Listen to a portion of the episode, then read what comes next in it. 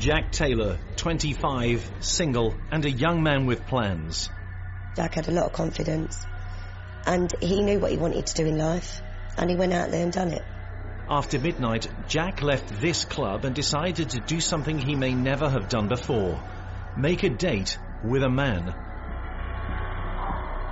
Within 36 hours of this meeting, in the early hours of the morning, Jack Taylor was found dead. We knew something had happened to Jack, and we just didn't know where to start. Jack had been murdered by Stephen Port. Are you telling us the truth, Stephen? I'm telling you the truth, yes. He was lying. He'd already killed four times. People started turning up dead. It's just a sexual predator in every which way. Unfortunately, it resulted in the, in the deaths of four men. How to catch and convict the predator serial killer. As detectives piece together the evidence, they form a picture of a suspect. Which part of the puzzle will reveal Stephen Port? What would be the killer's mistake? Stephen Port, I don't really like saying his name to be completely honest with you. He's ruined our lives. He's ruined our family. He's took our Jack away.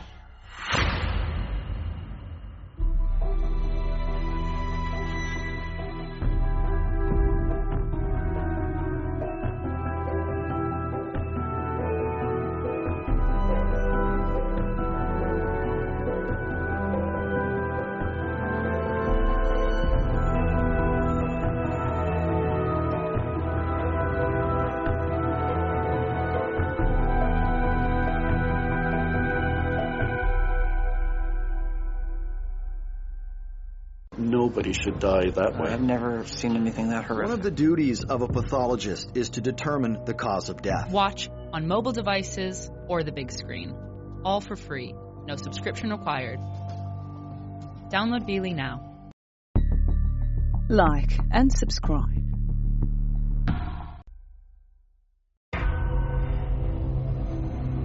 Stephen Port would spend hours in a police interview room denying his crimes, refusing to accept that evidence of his online behaviour incriminated him in multiple murders. No, just generally looking for general porn. It had taken 18 months before Port was arrested in connection with the death of four men. Were you involved in administering any drugs or poisons or noxious substances to him? No, I don't know, Mr. drugs to anyone or give drugs to anyone. At first, detectives refused to accept that there had even been murders. But the sisters of Port's fourth victim, Jack Taylor, would not accept that their brother had died of an overdose as the investigators had said. How could he have? Jack did not do drugs.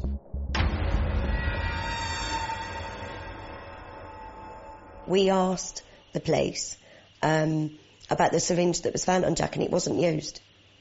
So you're telling us it wasn't used, but you're also telling us that he just sat there and injected himself and, and done an overdose. Jack's was one of a series of bodies found in or near the ancient grounds of this church in Barking, northeast London. Like a string of other young men, he had spent time in the home of Stephen Port, a man who disguised himself as he trapped his victims. We know that Stephen uses the, the dating apps available to the gay community extensively, uh, but not just that. We know that he uses them with false identities. Port rehearsed how he would kill, arranging a series of early hookups via the web. He would vary which sites he visited.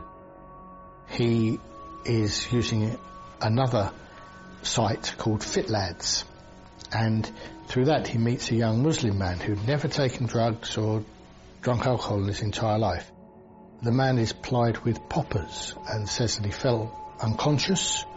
And when he came round, Port gave him a, a drink, some clear liquid to drink, which he said was water, uh, but he thought was perhaps something else. It again tasted slightly funny. Not only did the water taste a bit funny, but he felt a bit funny. He said he felt like he was partially paralysed and he realised that his underwear had been removed. Uh, now, he didn't want to involve the police or to report this to anybody because he didn't know what his family would make of revealing his sexuality, which he hadn't. As bad as the experience had been, the young man was lucky to escape. He may well have been the last of Port's visitors to leave his flat alive. Just 10 days after this encounter, Port books an escort uh, on a site called Sleepy Boys, and he offers £800 for a young 23 year old man to sleep with him for the night. The man was called Anthony Walgate, a fashion student from Hull. The appointment made with Walgate by Port was for the 17th, the night of the 17th of June 2014. What would be his fate?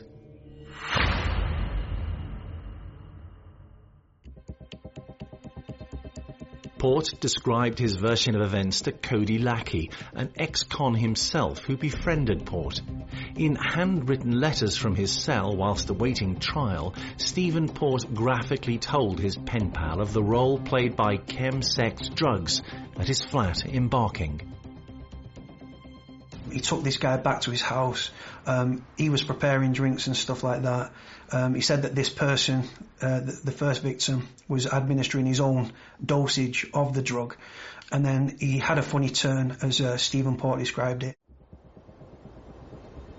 Port had met this guy for sex earlier that evening, had uh, spiked him or convinced him to take uh, a fatal dose of GHB, had sex with him, he'd become unconscious and, and uh, died. Two days later, on the 19th, Walgate is dead. Anthony Walgate's body is found propped up in a sitting position against the wall of the communal entrance of a block of flats in Barking. It's the block of flats where Stephen Port lives. He dumped him outside his house and then phoned the police when he clearly wasn't responding. Emergency ambulance, what's the address of the emergency? Port, in his call to the emergency services, claimed to have simply come across the tragic scene. Cooke Street was a young boy who got his caps outside. I don't know. Stephen Port tells the police that he's found him there, that he's found this young man and he thinks he must have collapsed through drugs or through some other medical calamity. Obviously shows the guilt um, of the man because anyone with uh, any modicum of humanity and stuff would have looked after that person and stayed with them. Um, but the fact that he ran away was an admission of guilt in my eyes. But not in the eyes of the police. Initially, Anthony Walgate's death was not considered a murder. It was a chem-sex induced overdose called in by a man who'd simply stumbled on the victim. But a week after making the 999 call, Port was arrested for lying. What's the explanation for this young man suddenly being found dead outside this block of flats? They do a few inquiries around it, and those inquiries will include looking at Anthony Walgate's phone billing history and trying to find out what was he doing there, why was he in Barking at all. They realise through the uh, Sleepy Boys website that he was in fact an escort, but not only that, he'd been booked for that night on the 17th of June by Stephen Port to come to those flats. Stephen Port, the very man who's phoned them up and alerted them and said, I've just found this young man outside my block of flats uh, apparently collapsed. The belief that the death of a young man was a byproduct of consensual sex dictated an inquiry which was not searching for evidence of a killer's mistake. How the police viewed the possibilities of Anthony Walgate's death would have dictated in which way they investigated it and to what depth some of the investigation went. If they were looking at it as an unexplained death but not necessarily a homicide or a sex crime, then some of the sampling and some of the uh, scientific work that would have been done around Anthony's body would be different to that in a full-blown murder investigation. So it's possible that that is where evidence that could have tied Stephen Port to Anthony Walgate might have been missed. Indeed, inside Port's flat, there was a mass of evidence which might have incriminated him. That should have been looked into more, especially when they knew that he'd lied and lied and lied. That that would have been enough to look into it, and had they had done that, and had they had looked at his computer and everything else that they, we we now know that they had everything, it wouldn't just be Jack's life that was saved. We know he had searches on there for, for drug rape and drug porn, things like that. What was on his phone? How many other contacts might they have found? If they went through his account on Sleepy Boys and Grindr and Fit Lads and these other sites he was using. Something else would have been uncovered. Port's video stash revealed much about his murder methods, his modus operandi. We know that Stephen watched a lot of pornographic material where um, other men were being drugged and raped and abused while drugged. None of that was uncovered by police after the death of Anthony Walgate. It's hard to be too harsh on people who are doing their best, but you do have to ask the question as to why nobody thought that Stephen Port merited further and wider investigation at that point. An internal police investigation would later ask the same question, but for now, Port remained unsuspected of murder, able and willing to kill again. Stephen Port's second victim was a young gay man called Gabriel Kovari. Gabriel Kovari was just 22 years old and he'd moved to London from Slovakia and he started a, a sort of relationship with Port. And he lived with him in the flat in Barking for a short period. And during that period, Kovari was texting his friends and saying, Stephen Port is not a nice guy. Nice or not, Port was in a consensual relationship with the recently arrived Gabriel, a sexual one too. On August 28th, 70 days after the death of Anthony Walgate, Gabriel Kovari was discovered dead. His body left in exactly the same position as Anthony's in St. Margaret's Church graveyard, just a stone's throw from Port's flat. Uh, he's got sunglasses on and his upper clothing has been pulled up to expose his midriff. The sunglasses were kept by police, but not tested for DNA. Port had successfully gambled on Gabriel's death being written off as another overdose. He was growing in confidence. You know, it's a secluded area, but actually it's it's very close to the centre of Barking. Um, you know, just brazen, really, that he would, you know, obviously the first person he left outside his house, the second person he, you know, he, he took here not a long distance and just sort of left him. You know, this is somebody who doesn't think he's going to get caught or isn't thinking about it or doesn't care. Having lived a life without crime, now aged 39, armed with the means to attract young men to his flat and to spike his victims with drugs, rendering them defenseless, Stephen Port had killed twice in three months, and the killing hadn't stopped.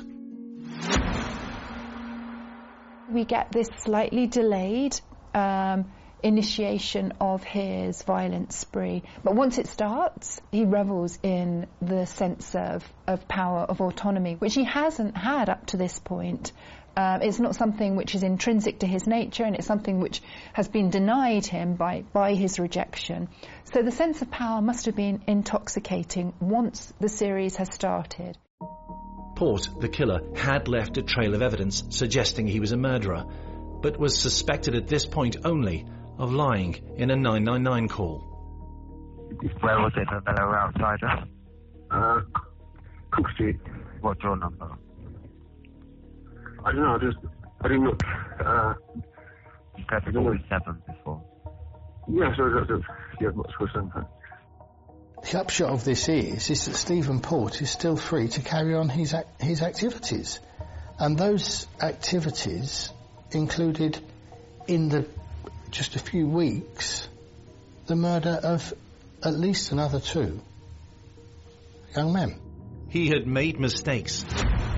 But which one would lead police to investigate? Stephen Port.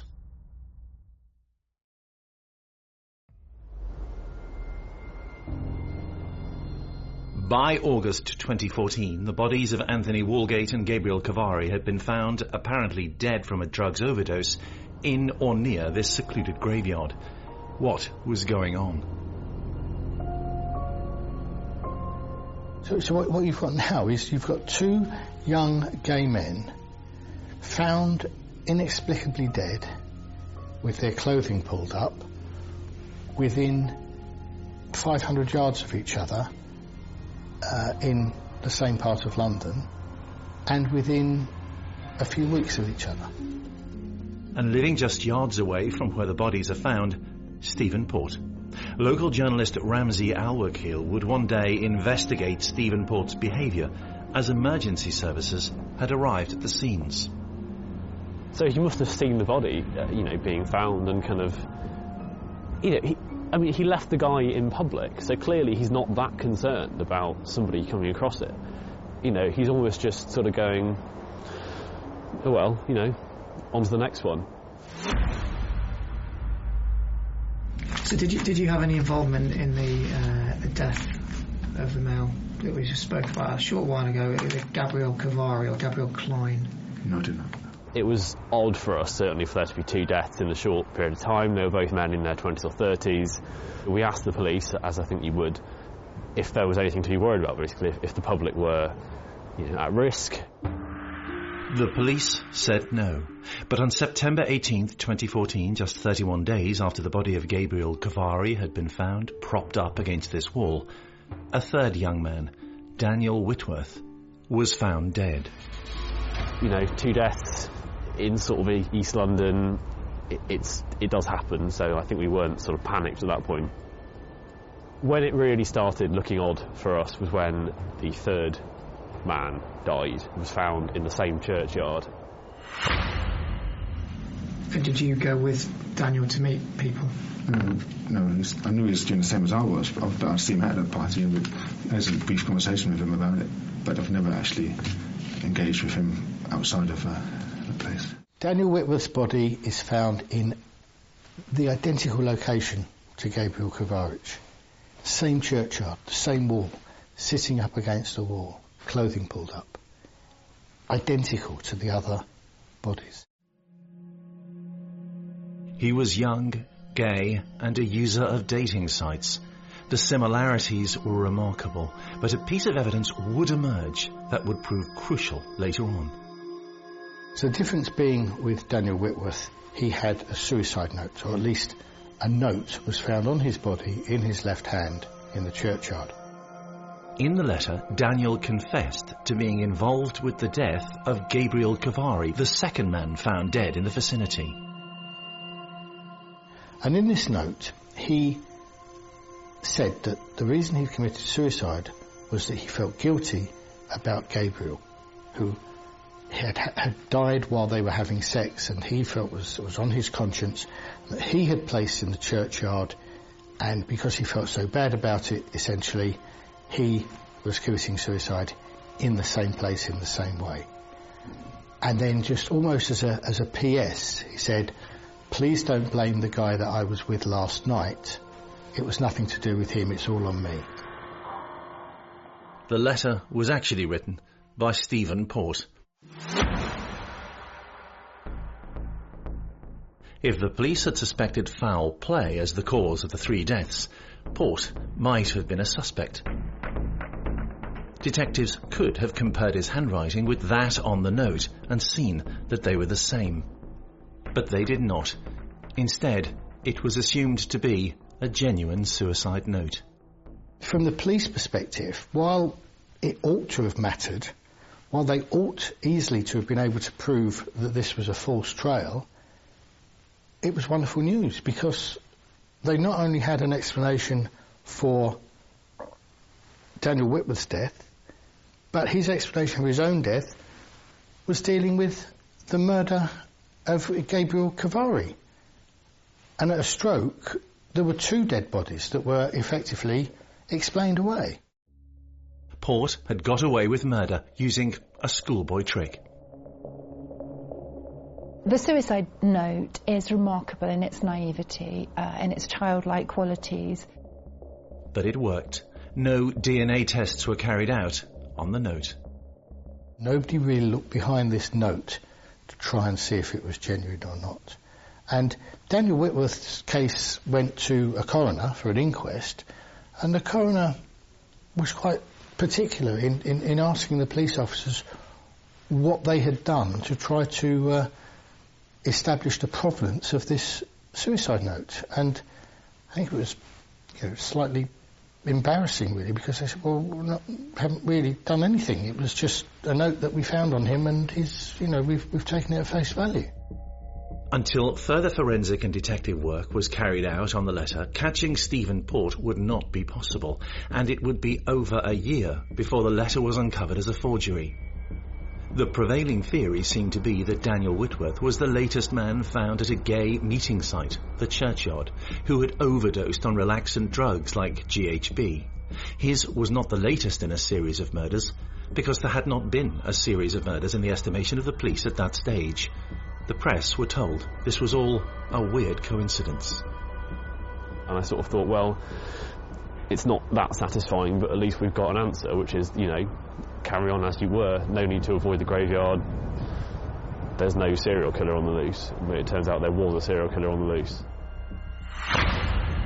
In March 2015, Port stood trial for the offence that he'd been accused of a year earlier, perverting the course of justice. He had claimed not to know victim number one, Anthony Walgate, but detectives had later discovered that Anthony and Port had spent the night together before Walgate apparently overdosed from drug use. So Port had lied. He was sentenced to eight months in prison. He spent three months inside, during which time bodies stopped turning up at St Margaret's churchyard or the roads nearby. It was in September 2015 that Jack Taylor was out with friends at the Dagenham Trades Hall Club. At 10.30, he's seen arriving at the hall. And at 12.30, he leaves. After departing from the trades hall, Jack calls a minicab, checks in on a dating app. 25 year old Jack Taylor communicates with Stephen Port on Grindr, and it's three in the morning, but notwithstanding that, he goes over to Barking to meet him. He heads for Cambridge Road in Barking after he and Stephen Port had agreed to meet. Nobody was yet investigating them, looking for them, but Port was leaving digital footprints. One of the messages that they exchanged on Grindr uh, was Port asking Taylor if he'd ever taken tea, by which Taylor assumed him to mean crystal meth, uh, and he said, "No, I never have done, mate." The dating apps allow people to pick partners. He has just used that to pick victims. Shortly after three, Port is recorded on security cameras near Cambridge Road in Barking Town Centre. Port collects him at the railway station, meets him there, and they go back to Port's flat. Port travels back to Cambridge Road and again is captured on camera, this time with Jack Taylor. Jack could not possibly have known how much danger he was in. Within 36 hours of this meeting, in the early hours of the morning, Jack Taylor was found dead. So we got a police field through for what we now know was Jack Taylor, uh, Port's fourth victim. Body he was found uh, in Barking. Not that different situation from the first three deaths. And I thought, you know, that's like what happened last year. You know, that's that's a bit odd. Still unsuspected of being a killer, Stephen Port has claimed victim number four. Will he be stopped before another young man is drugged and killed? What would it take to uncover the killer's mistake?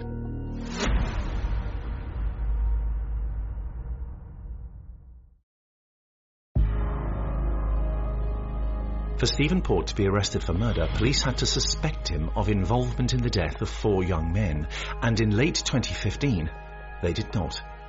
Uncovering any mistake that would lead to his arrest and conviction would take a change of mind at the Metropolitan Police. Port's fourth victim and the determination of a family to get to the truth would become key to catching a killer. Jack, 25, was a forklift truck driver and very much loved by a family that lived just a few miles from Barking in Dagenham. He was very passionate about family, always wanted to spend time with his family, his friends, loved socialising. Um, just loved loved being with his family and friends all the time. Just wanted to be a part of everything, didn't they? Yeah. It came as no surprise to his sisters that Jack had been out on that Friday the 13th of September. Jack was very much the life and soul, and he would get on with everybody. He'd be really sociable. He, he was he was a really friendly person. Like he was the sort of person he walked in a room and he lit the room up. That that was just the way he was. Later that weekend, the news emerged. Jack has been found dead.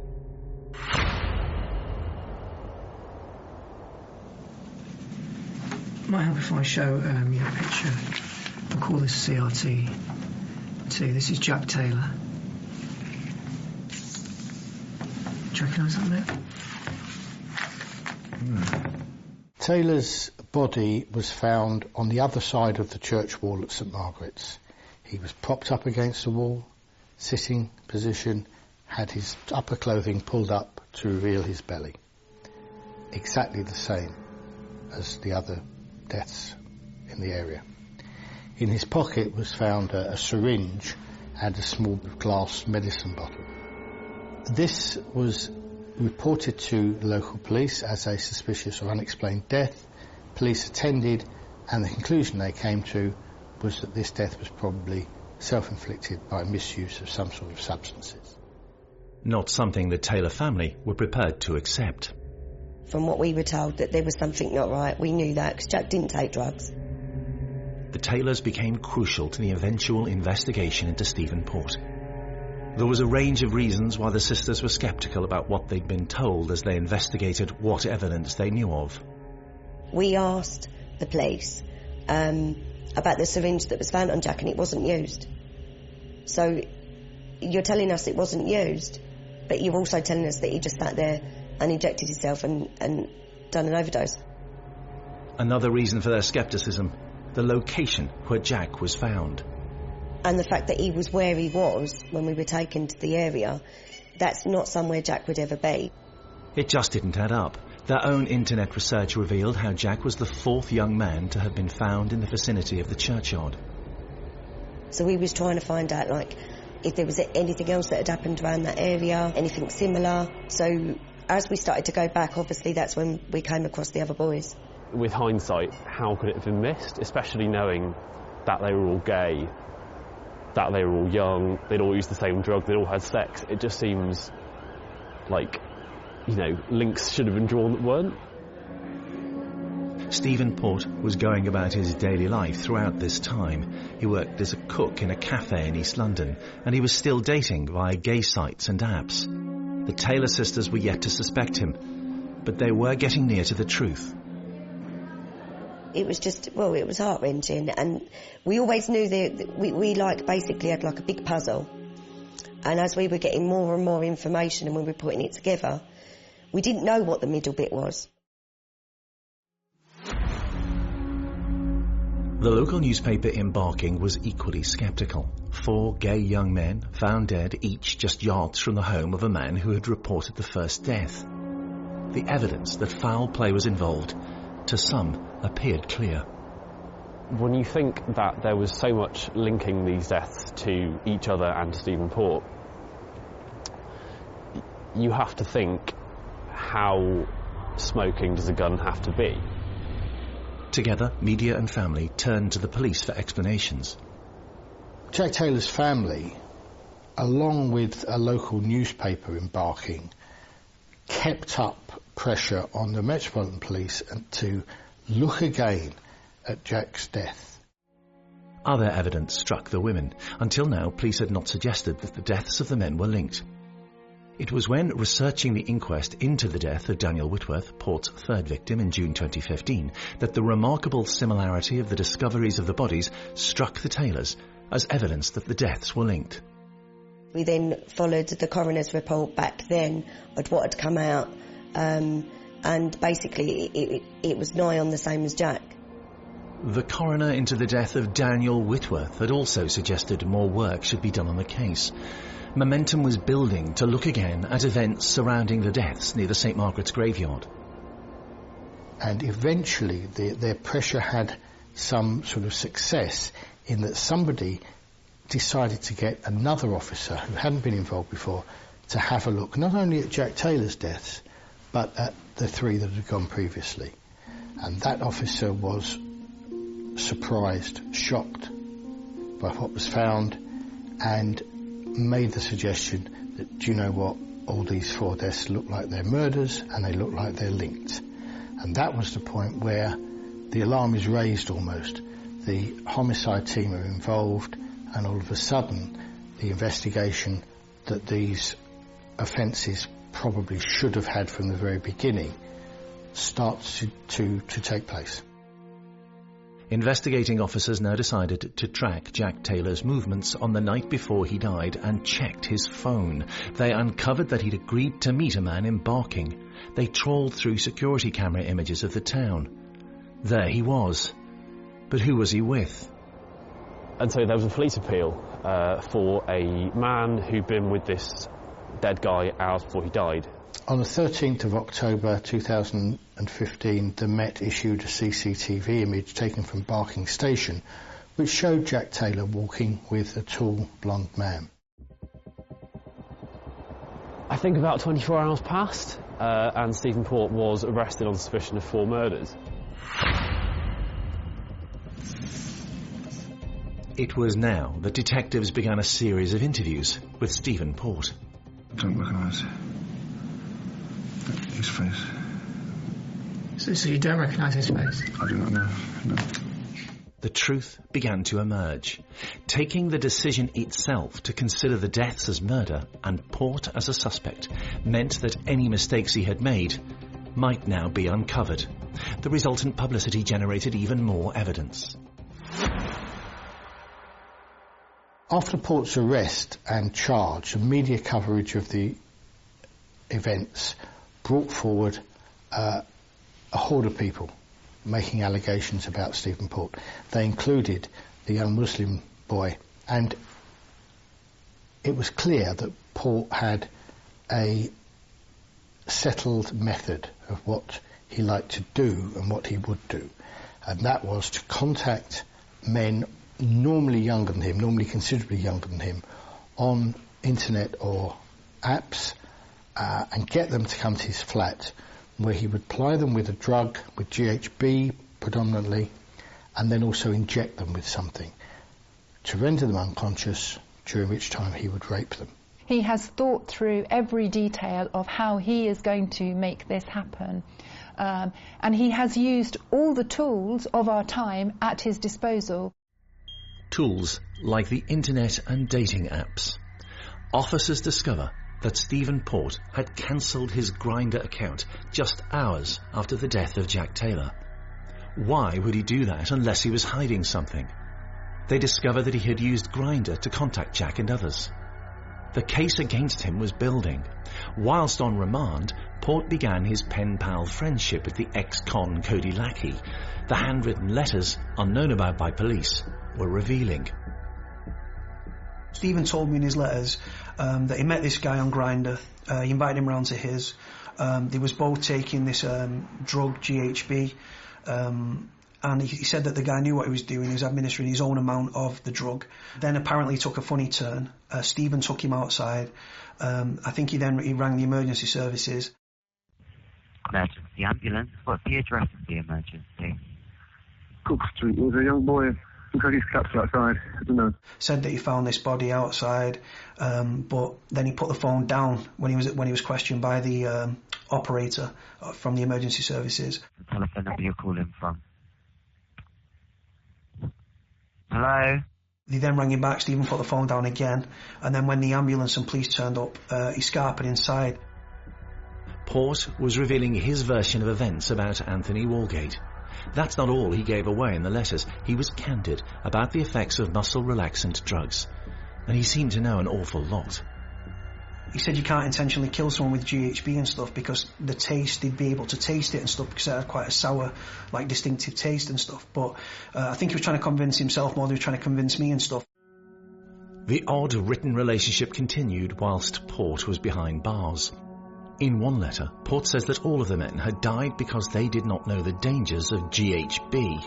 He even offered to give lectures about the subject when he was released. He said Port was not a killer. He was sticking to a line of defence that even some police officers had believed as the bodies turned up, that gay men were dying because of drugs overdoses, not because of murder.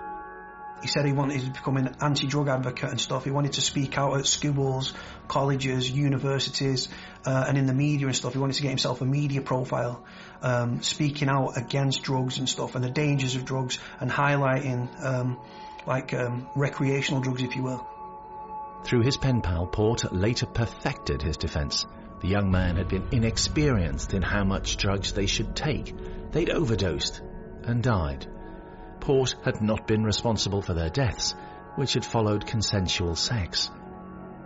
This was not going to be a straightforward case for detectives to gain a guilty verdict. Might help if I show um, you a picture. We'll call this CRT 2. This is Jack Taylor.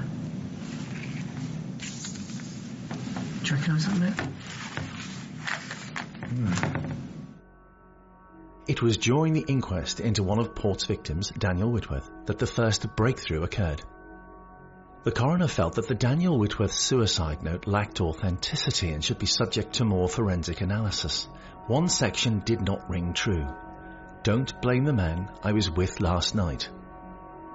They told us repeatedly that they had checked it, DNA checked it, sampled it, everything had been done, and that there was no reason for us to look into that. We was also told that all the deaths were not connected, which obviously is not true, because the suicide letter, in the suicide letter, stated that Daniel had supposedly killed Gabrielle.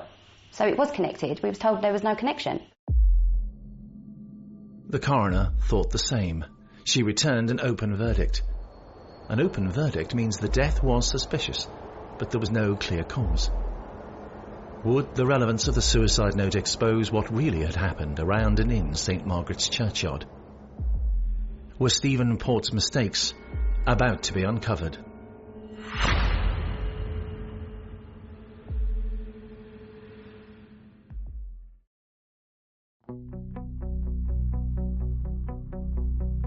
The suicide note allegedly left by Daniel Whitworth, victim number three, claims that Daniel had been with Gabriel Kovari, victim number two, on the night that he had died. In this note, he expressed not only his sorrow for committing suicide and upsetting his family and his friends by that, but saying that the trigger for it was the fact that Gabriel had died the note also urged people not to blame the man who Daniel had been with the night before. Who was that man? Stephen Port. The apparent suicide note. This was finally submitted to a handwriting expert. And the handwriting expert looked at other things written by Stephen Port, looked at other things written by Daniel Whitworth, and concluded that that suicide note was not written by Daniel Whitworth. The handwriting matched exactly that of Stephen Port. And more evidence would emerge when other tests were carried out on the note. And an expert made a statement to, to say that conclusively the paper that was used for the suicide note for Daniel Whitworth was the same as the paper on which Stephen Port had written his other letters. And crucially and clinchingly, Stephen Port's DNA was found on Daniel Whitworth's suicide note. The sunglasses found by the body of another victim were tested for DNA. Sure enough, Port's was on them. Still, he protested his innocence. I mean, Stephen, did you did you write this letter here, CRT 11? No, I did not. Photos of it found with Daniel.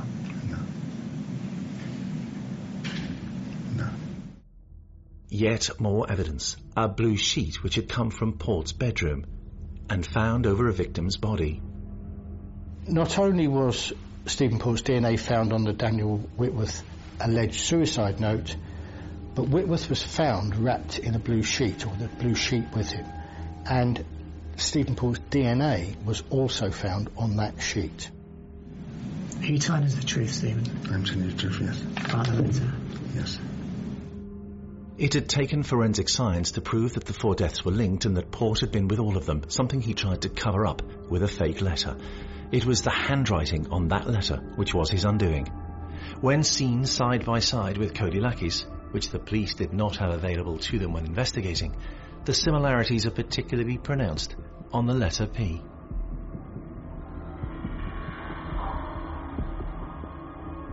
I mean, the, the, the fact is, yes, it's, it's in theory, this was a wonderful plan, uh, and if it had been properly executed and properly, um, you know, he'd, he'd taken account of DNA and of handwriting comparisons and all the things that can be done with handwritten notes.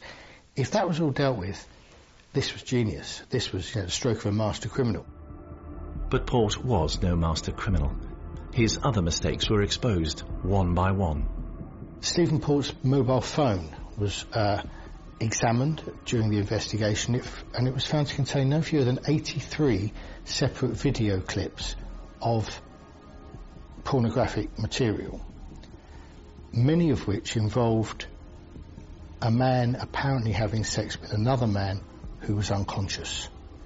It was quite clear that this was something that represented Port's main sexual interest. The evidence of his internet habits had revealed the full extent to Port's modus operandi.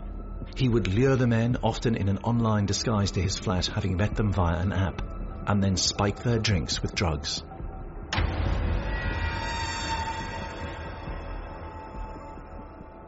particularly within the gay community, relationships are formed through the use of the, the apps. It's a ready selection um, rather than emerging organically. And really, what if you think about it, what Stephen Port has done in selecting his victims is simply an extension of this. He's chosen his victims in the way that in the 21st century, people choose their uh, partners, their relationships. And then there was the discovery of CCTV linking Port with his fourth victim, Jack Taylor, which first exposed the serial killer to investigation. And suddenly, that piece that we'd written a year before saying, don't worry guys, there isn't a serial killer on the loose, apparently, just felt, you know, almost, there's a, a tragic irony to it because it was wrong.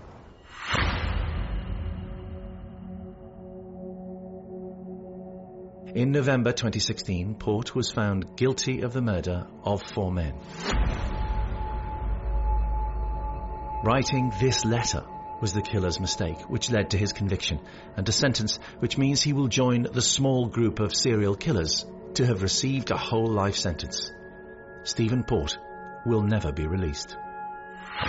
It's just a sexual predator in every which way, and um, unfortunately, it resulted in, in the deaths of four men.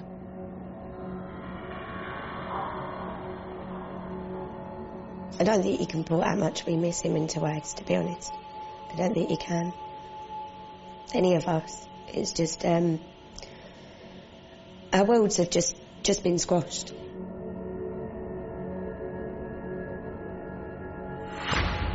He's a monster. That, that, that's all he is, is a monster. He had, he had no value for life, and he didn't care what he did to boys and what he would do to people's families by what he's done. And being in prison is just too good for him, to be honest, because he's took people's lives and he's destroyed our families for the rest of our lives.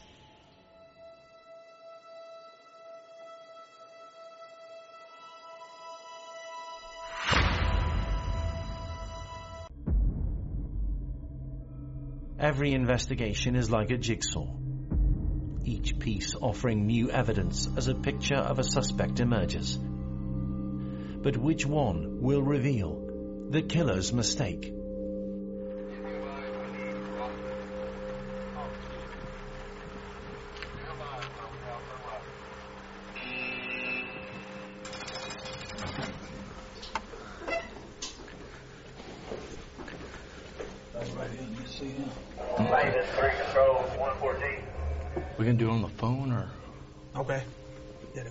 Guy like Kent McGowen wants to kill you, he's going to kill you. He just managed to do it under the color of law. I guess. This one? 911 County, what's your emergency? They are trying to break into my house, please! So Kent McGowen, he was charming, he was likable, he was obsessed with being popular. Uh, and who is Joseph Kent McGowen? Who are you? Whom as a person? Well, an innocent man, that's for sure. This was his chance, his chance at being that super cop that he always wanted. Oh, please! What are they doing? They're just broken, okay? I said, drop the gun, drop the gun. It looked like a clear case of self-defense. So to send Officer Kent McGowen to prison, investigators would have to uncover a killer's mistake.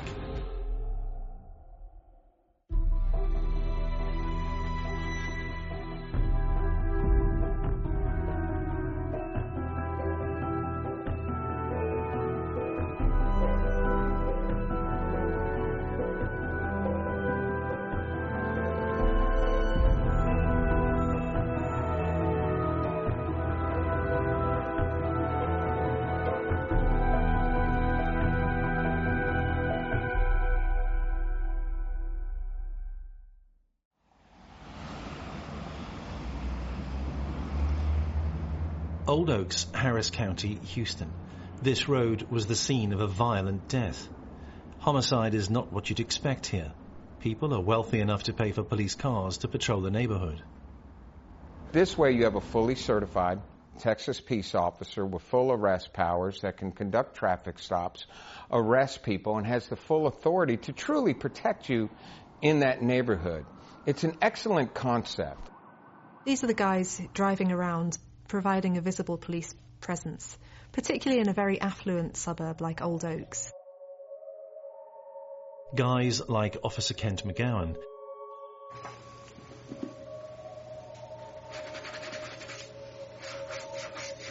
He sees himself as more than a patrol car policeman issuing tickets and keeping an eye on big houses. He is someone who has spent his life dressing to be an authority. He has ambitions. He wants to be a celebrated detective. We know Kent McGowen is a man who likes to wear a uniform. He was in the Air Force. When he leaves, he begins volunteering as a police officer. It's not often that the Texas Correctional Facility authorities and the prisoners inside agree to a TV interview. Joseph Kent McGowen did. A career cop. This is not where he saw himself ending up. Be honest with you, when I was a little boy, I despised bullies, thieves, and liars. I always had, as a little kid, I had this issue with bad guys.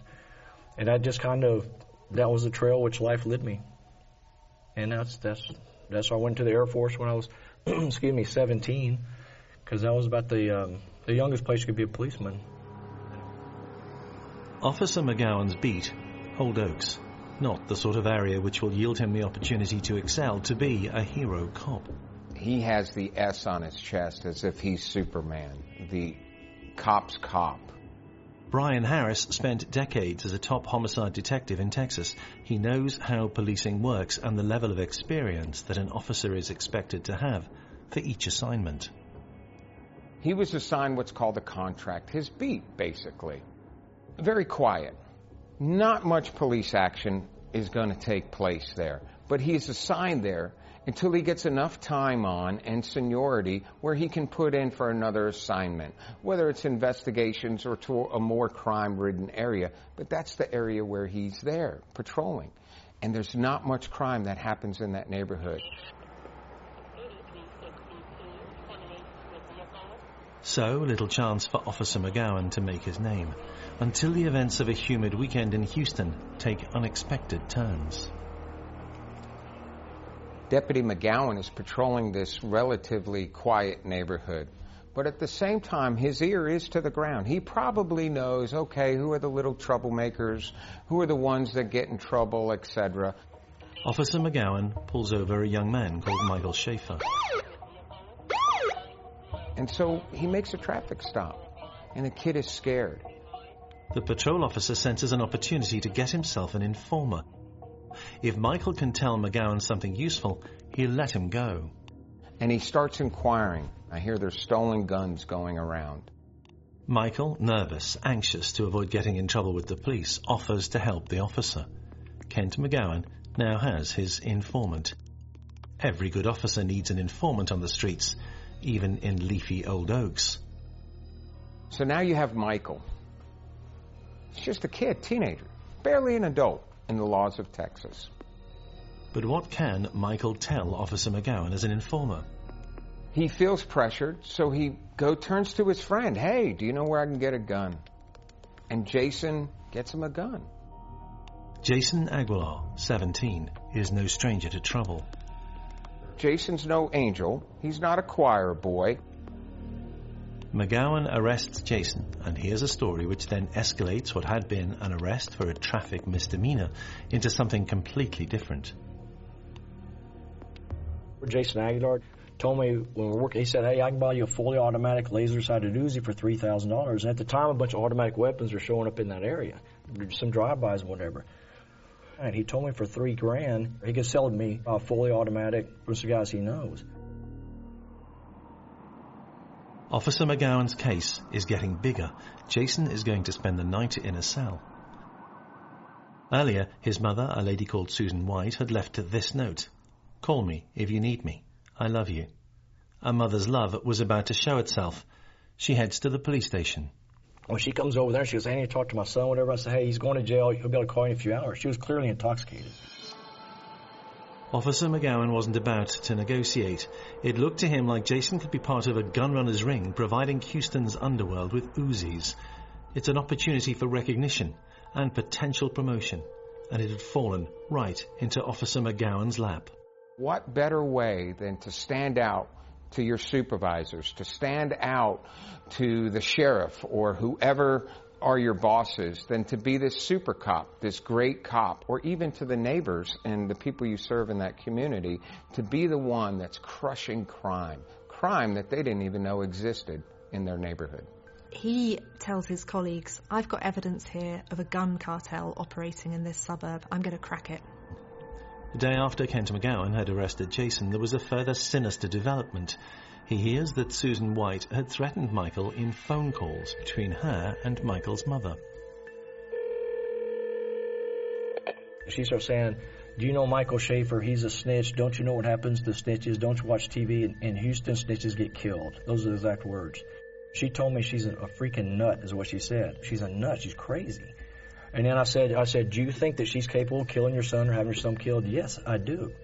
And I said, we're going to go ahead and pick her up on a, on a retaliation warrant. She said, good, get her off the street. He interprets a general conversation as a specific threat and then goes from people can get killed to you can get killed. In McGowen's mind, he now felt certain that he should get an arrest warrant, and fast.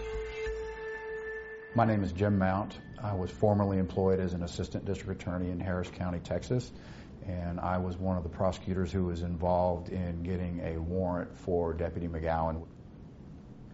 I prepared an affidavit in support of an arrest warrant for Susan White's arrest on a retaliation case. So he met me about 3 o'clock in the morning uh, at a division of the DA's office called Intake, and he and I spoke, and based on what he told me, I prepared an affidavit that he swore to was true and correct. A traffic misdemeanor had escalated to a crime involving gun running, and even, according to McGowen, an underworld threat of retaliation. He was absolutely certain that Susan White presented uh, a danger, an actual danger to the informant that had been used to buy what he said was an Uzi submachine gun. Officer McGowen had waited a long time for this moment. Taking down the head of a gun running ring which was flooding Houston with Uzi submachine guns. And who might be the leader of the gang? Someone superficially living the life of a homemaker in leafy old oaks. Susan White. A sale of one single handgun suddenly becomes a big gun running organized crime, mafia type scenario where the don of the mafia is a middle aged housewife.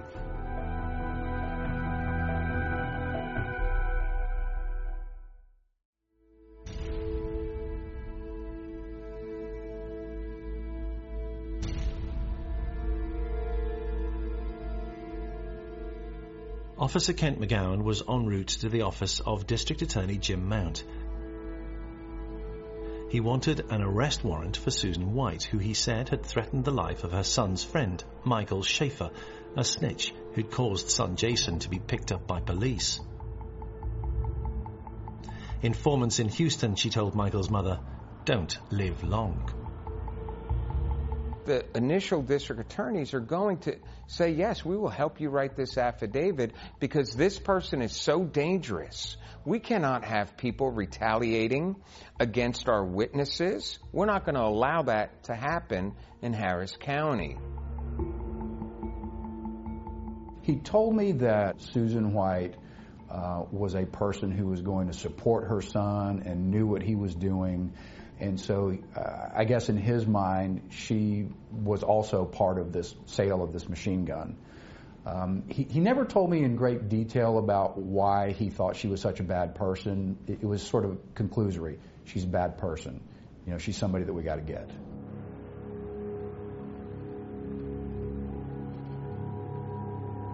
McGowen, a neighborhood patrol officer, wanted to be in at the arrest of the possible gunrunner Susan White, a woman masquerading as Miss Middle America. So I went in after midnight, time I got the, everything done. I went in, it was after midnight, I spoke to Jim Mount, and he said, yeah, and we, by the time I got the paperwork and all that done, it was know, like 3.30 or 4 o'clock. He was adamant that he wanted to arrest her himself. Uh, again, that's not unusual. Uh, so it, that in and of itself didn't make me think something was wrong. Because not only now does he have Jason, the gun runner, now he's going to go after the big boss, the leader of this big gun running cartel that operates in an affluent neighborhood.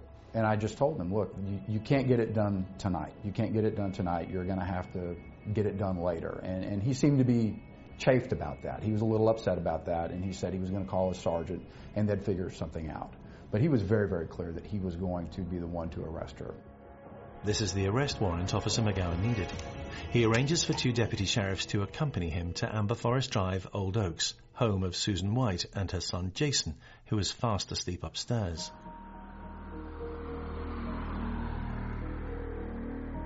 It's after midnight, August 25th. On arrival, he calls her to ask Susan to surrender. She makes no reply to him. She's already on the phone. She's called 911 to complain about people outside her door. 911 County, what's your emergency?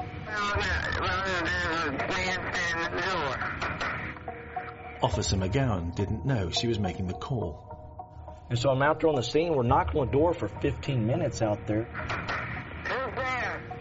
He, accompanied by two colleagues, prepares for so-called dynamic entry, breaking down the door. I've always done dynamic entry, run a warrant to keep this from happening, keep somebody from flushing their drugs, you know, grabbing a gun, hiding or whatever. But I figured being this wealthy lady in West Neighbor, I didn't know I didn't know she was a nut. At police headquarters, the 911 call continues. Susan White has been transferred. Sheriff's Department. Go ahead, ma'am. My name is Susan White. We have the transcript to clearly understand what Susan White said that night. She sounds confused. She was in a deep sleep when she heard men outside. I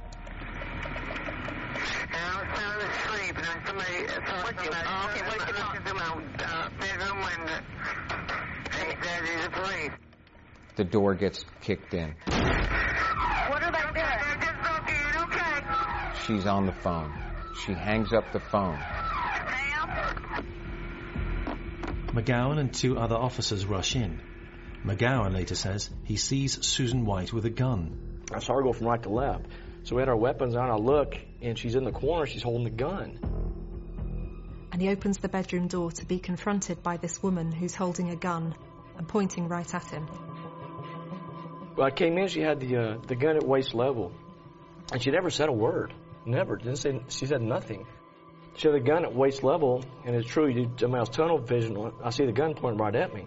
This woman, Susan White, what he believes is the ringleader of a gun cartel, and she's pointing a gun straight at him. She was standing like this in the corner. In the the bed was like the door was right here, and the door opened like this, and there was a on chest of drawers the TV and a converter box on it, if I recall. And Show then me I, what she looked like. huh? Show me what she looked like. She was standing with a gun just like this. He fears his life is in danger and that his deputy's life is in danger.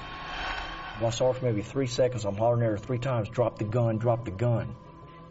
She doesn't. She continues to point it at him. I told her the second time, she kind of she kind of turned and pointed right at me with the proverbial Mexican standoff. I'm about 11 feet away, I think it was.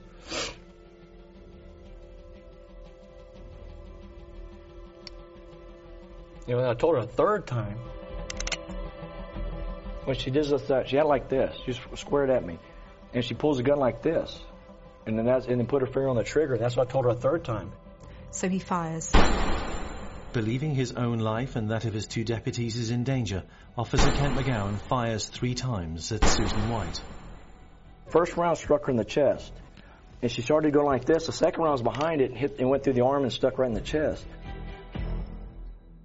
Another bullet hit her in the head.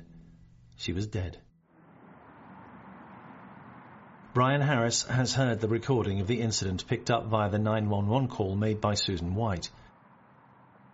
What you hear on the tape, you hear the entry being made. How many is there? I don't know. Please.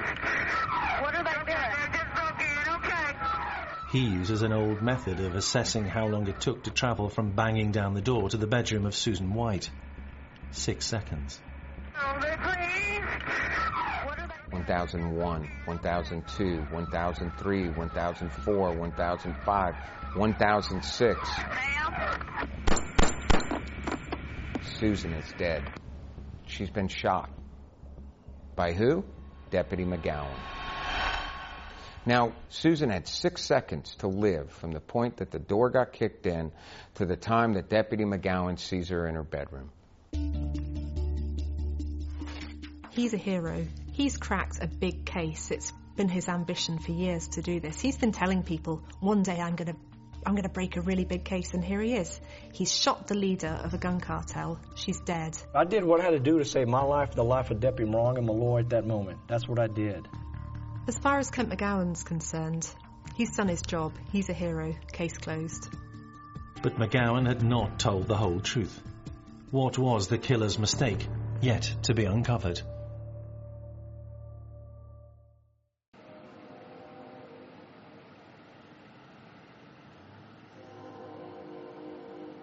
Today, the murder rate in Houston stands at around 250 a year. In the early 90s, it was nearly double that. A North Side, South Side gangland feud accounted for many of that number. The death of Susan White, now a suspect in gun running who had allegedly aimed a pistol at an officer, was not immediately big news. Officer Kent McGowen had done what he had to do, no more.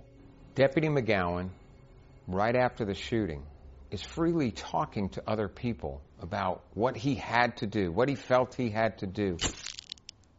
He's creating this hero cop, how he saved his fellow deputies, how he saved his life, that it was this profile and courage of how he behaved, quote, under fire or potential of fire. He goes back to the police office. He's very proud of what he's done. He's boasting about it even.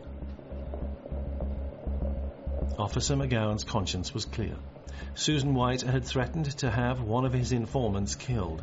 An informant who had revealed that Susan's son Jason had sold him a gun, and according to Kent McGowen, Jason Aguilar had also revealed he could get an Uzi submachine gun for $3,000.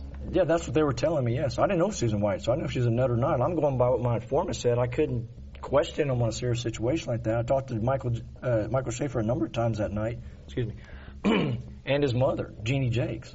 And they told me, yeah, that she's a nut. He was, that kid was terrified. He was calling me 911, 911 the whole time. But reading the statements given by colleagues, it's clear that the story does not add up. And Kent McGowen's post-shooting attitude was a concern too. At first, his colleagues are like, yeah, you've done a good thing, but they're like, you've just killed someone and it's a woman. That's not a normal reaction to, to killing someone, even if they were the ringleader of a gun cartel. That's a big red flag. As a homicide detective, and I've investigated numerous officer involved shootings, uh, from officers being killed to officers being involved in shootings, I have never, ever in 21 years had an officer that actually bragged about what they did. I have always seen officers that are fairly quiet. We make sure they get some counseling, some psychological counseling. It's a traumatic event. It's not natural for a human being to take another human being's life. Kent McGowen, his actions after the shooting, the things he said, huge red flag. What's wrong with this guy? Some colleague officers reported another troubling detail of McGowen's post-incident behaviour. He had asked for the casings of the bullets that he'd fired when the autopsy was complete. And then what he requests of the detectives, the trophy, he actually asks for the shell casings from his shooting scene so he can use them on display. Who would do such a thing? It's twisted. It's scary to think that you have a law enforcement officer that would be out on the street that would want to, almost as if it's a World War II ace, where they put markings for every person they shot down.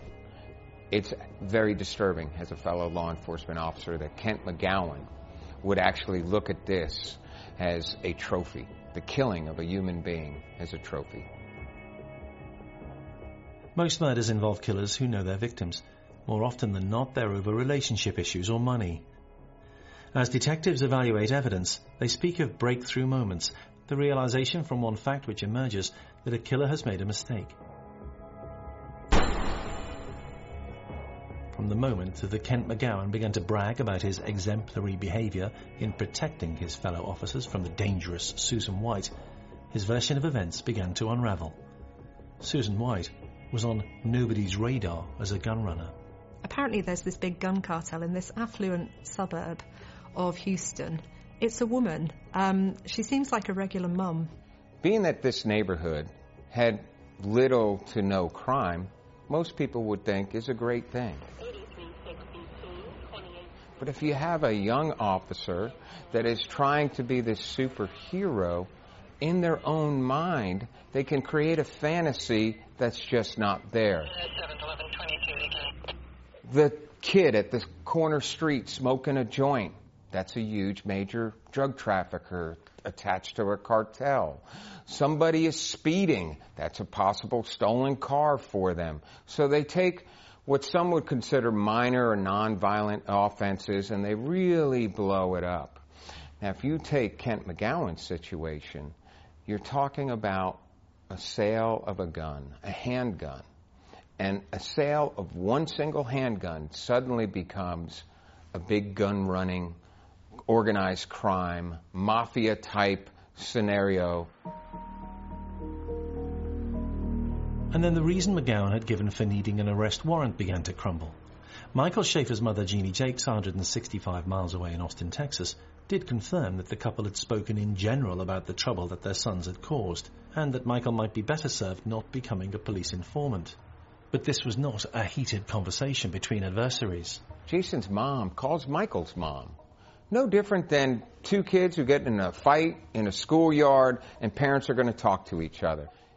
I take it as a, as a conversation in generalities, not a specific threat. So you have two grown women talking to each other, and, and Jason's mom reaches out and says, You know what? Uh, what is Michael crazy getting mixed up with this guy? I mean, you know, in the real world, people can get hurt. People have even died from doing stuff like that. If, if Deputy McGowen had simply told me that Susan White made a phone call to someone in another city and said, informants in Houston don't live long, that by itself would have been completely insufficient for me to draft a warrant for him. No judge would have signed it. No prosecutor would have accepted a charge against her. As for the suggestion that Uzi submachine guns were part of that night's story, it simply wasn't true. As Kent McGowen gave evidence to investigators, replaying events for them to assess what had happened, something else emerged. McGowen knew Susan White before that night's events, and she knew him well enough to be frightened that he was outside the door.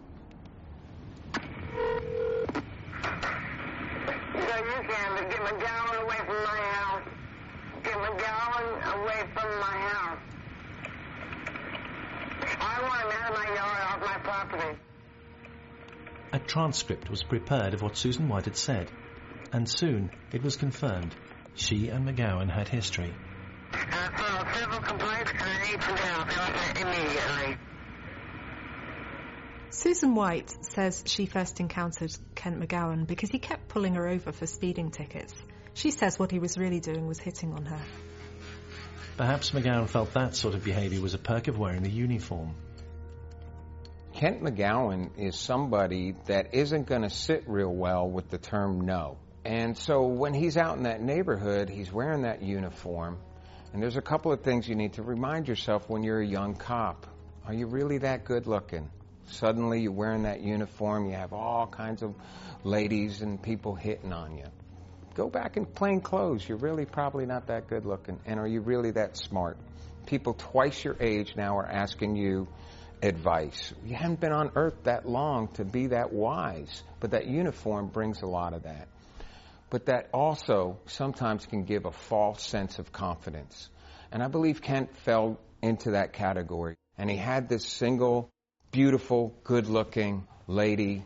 Certainly, why would she spurn his advances? When she says no, that's maybe perhaps her way of flirting with him. So because Kent McGowen couldn't accept the word no, or didn't have enough common sense to see that she wasn't interested, he kept pursuing her and pursuing her. He pursued her often enough for her to mention her concerns to one of his senior officers and to urge the operator at the end of her 911 call that night to send help. Who's there? Okay, do you need a deputy out to your house? They are trying to break into my house, please. And she's scared. She believes this guy's going to kill her. He has made unlawful entry into her home. What are they doing? They're just broken in, okay. All she knows in her head is Kent McGowen, and he's here to kill me.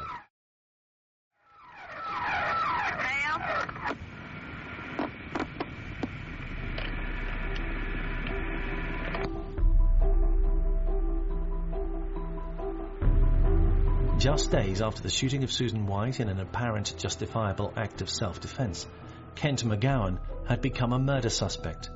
There were anomalies in his story.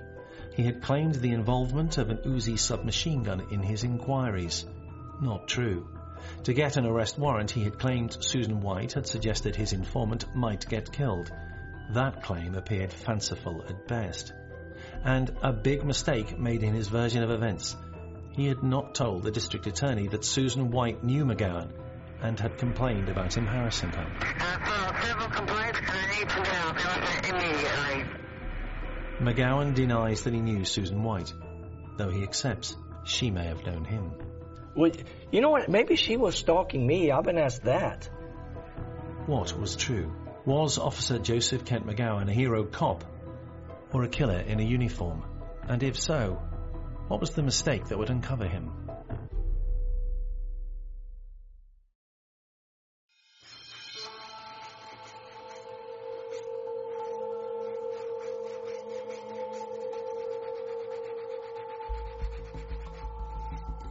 Who was Kent McGowen? Investigators wanted to know more about their 27 year old colleague. Kent McGowen, I would describe as a gypsy cop, somebody who was a narcissist, uh, somebody who truly believes that they themselves are that superhero. McGowen kept losing his jobs. The records uncovered show a checkered career rap sheet. He gets a job as a police officer. Things don't go well in the police force. He's accused of sexual harassment. People say he has violent tendencies. He's a shirker. He, he's quite lazy, actually, even though he says he wants to he wants to be a hero. He's heard making comments about women, disparaging comments about women. He loses his job as a police officer.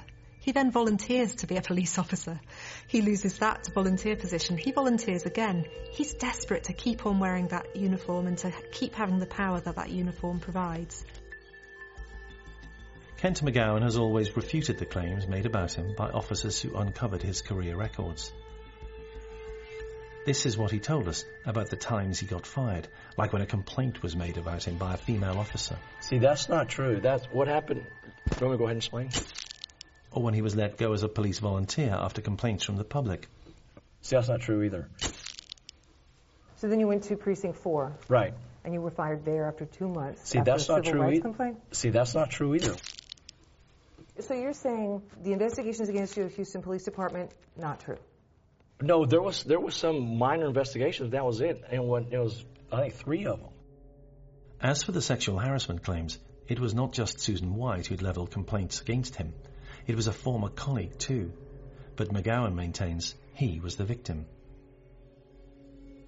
There was some female officer who was stalking me back then, and she was crazy. I told her she needs to back off, and you know, I talked to her after work. There are already questions about his attitudes towards women. He's previously been accused of sexual harassment. And here he is, shooting dead a woman who he has a history with. Who detectives believed was clear.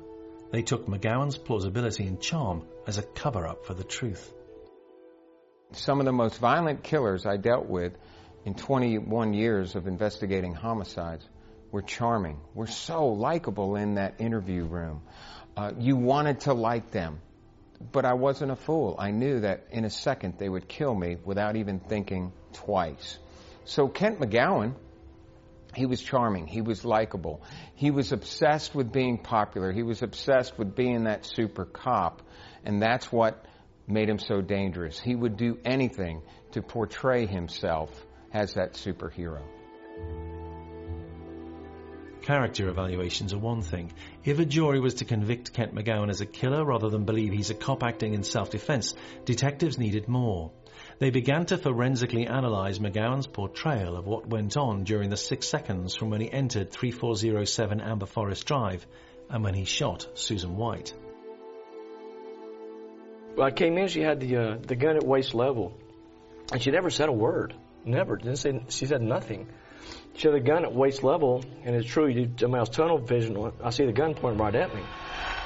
McGowen said in evidence that Susan White was standing by her bed, facing him, square on, and holding a gun in her right hand. So I said, "Drop the gun, drop the gun." She was facing you square on. Yeah, well, at first she was. Yeah, she was like this. She had it like this, pointed right at me. I said, I said, I said, drop the gun, drop the gun.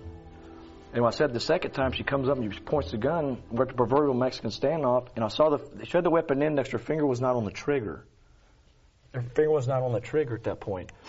and that's what I was watching. The trigger, I knew if she put the, she touched the trigger, I'm gonna have to shoot her. I told her, I said, I told her a third time. I see her put her finger on the trigger, and I hollered a third time, drop the gun. Well, I see her squeezing the trigger, and I fired three rounds, and she falls.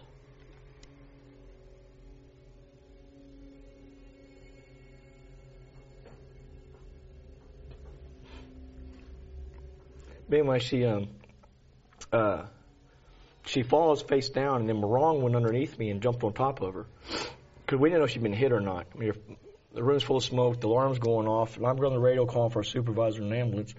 Well, first thing we run up to her, and uh, and she was on her right, on her left side, and the gun was still in her right hand. The gun was still in Susan's right hand. There's a big problem for Officer McGowen at this point in his evidence. Susan was a lefty. I venture to say that Kent McGowen didn't know that.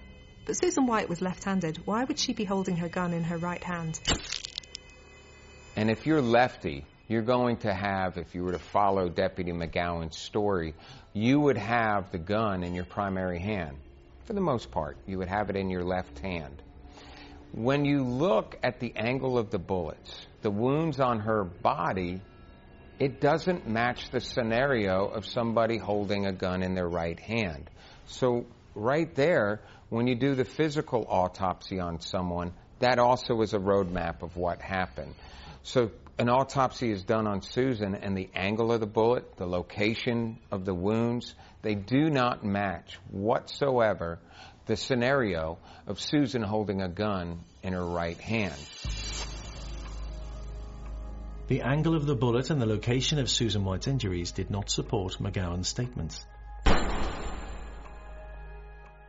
If she was standing square onto McGowen, his shots should have entered her body in a direct, straight trajectory. When she had the gun, when she was standing on, she when I said drop the gun, drop the gun. That's what I told her. She goes like this, and, and when she pulls it up, when she does this, uh, she had like this, just squared at me, and she pulls the gun like this, and then that's and then put her finger on the trigger. And That's what I told her a third time. If you listen to Deputy McGowen, they have guns pointed at each other. It's a standoff. He had to fire before she fired first, and the guns were leveled right directly at each other. However, Susan's wounds on her body, the wounds going from right to left, that's an indication she's turning. Maybe hanging up the phone, turning, what? Or whatever's happening, but she's in a turning motion. And the way the angles of the, of the wounds are, the way the angle of the bullet to her head is, that angle, that autopsy, that's a roadmap. When they do the bullet analysis, what they find is that the bullets, there's strong evidence the bullets entered the side of her face and the side of her body. That's completely at odds with what McGowen is saying. Is not consistent with the deputy's story that they were face to face, guns pointed directly at each other. You see, the wounds itself, that physical autopsy, totally disputes what Deputy McGowen states.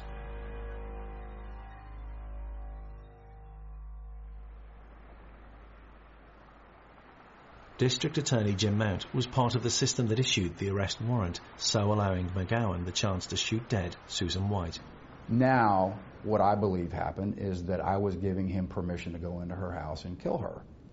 He is now certain that he would have found a way to kill her, with or without the cover of a warrant. Nevertheless, that night would have been different if Officer McGowen had not had this crucial piece of paper. Clearly, he wanted to be able to arrest her, to go into her house, have a legal basis to go into her house. And, and that's what I provided him and, and, what a judge provided him. Uh, that's, you know, that's why I say if, if, if a guy like Kent McGowen wants to kill you, he's going to kill you. He just managed to do it under the color of law. Did identify himself as police? Yeah. But that, they were, I was in my bedroom, bedroom sleeping, and there was somebody, they were looking through my window. They, they said, there's the police. Who's breaking into your house? I don't know. They say they are detectives. I have been threatened by one of them. How many is there? I don't know. They please. What are they okay, doing? They're just looking. Okay. Ma'am? Kent McGowen was his own worst enemy. Loose lips sink ships. He wanted to be that super cop, so he brags about what he does. He perhaps fabricates Uh, in his own mind, creating this huge scenario of what took place in the shooting and the gun running, how he got this really bad person, and he's this super cop. The fact of the trophy bullets raised suspicion. Raised suspicion more than what an autopsy would do. So now you have an autopsy where the initial investigators are at the scene. They're observing his behavior. They hear about some of the comments he makes bells and whistles start going off. Now they look at the autopsy. They are comparing the trajectory of the bullets on Susan's body to the statement that Kent McGowen makes, which causes them to go back and look at the affidavit. Wait a minute. This affidavit says a whole bunch of stuff, and the scene is not telling us that. This is just a homeowner perhaps with a gun in their own house like so many other Texans or Houstonians have. This is not some major gun runner. As a prosecutor, when you have police officers come into your office in the middle of the night and tell you, hey, I need you to write me an arrest warrant for someone, you have to believe what they tell you. You have to take it as the truth. Otherwise, the system grinds to a halt. So, not knowing Deputy McGowen, I believed that he was going to tell me the truth, and I relied on what he told me. Turns out that it wasn't. McGowen was found guilty by a Texas jury. An appeal based on a technicality was granted, but he was found guilty again. But, you know, in retrospect, he got convicted twice. How can anyone think that he really is not guilty? I mean, seriously.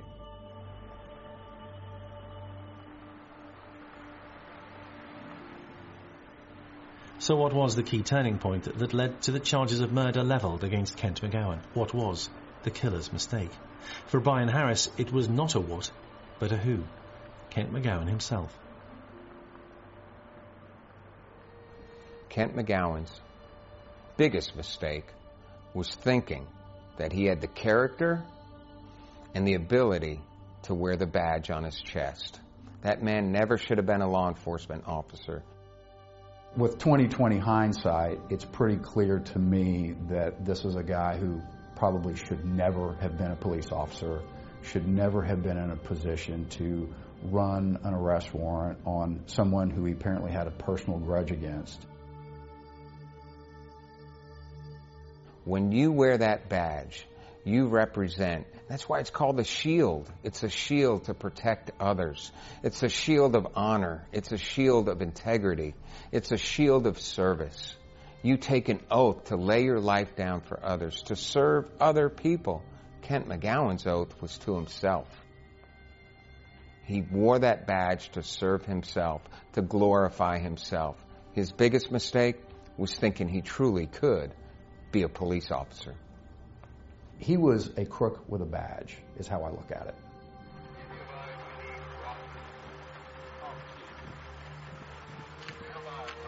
Kent McGowen was not given a mandatory life sentence. He is due for release in 2022. He still maintains his version of events that night is true. I've got to. I've got to go. I know you got to go, and I appreciate it. Okay, thank you. Hey, I'm innocent. Get, Donna wants the truth. I'm not. get the I'm truth. not done. I'm still working. Uh, I'm trusting you. Bye bye. Bye. Hey, how do you? We'll get this the, the mic give it to him. back here.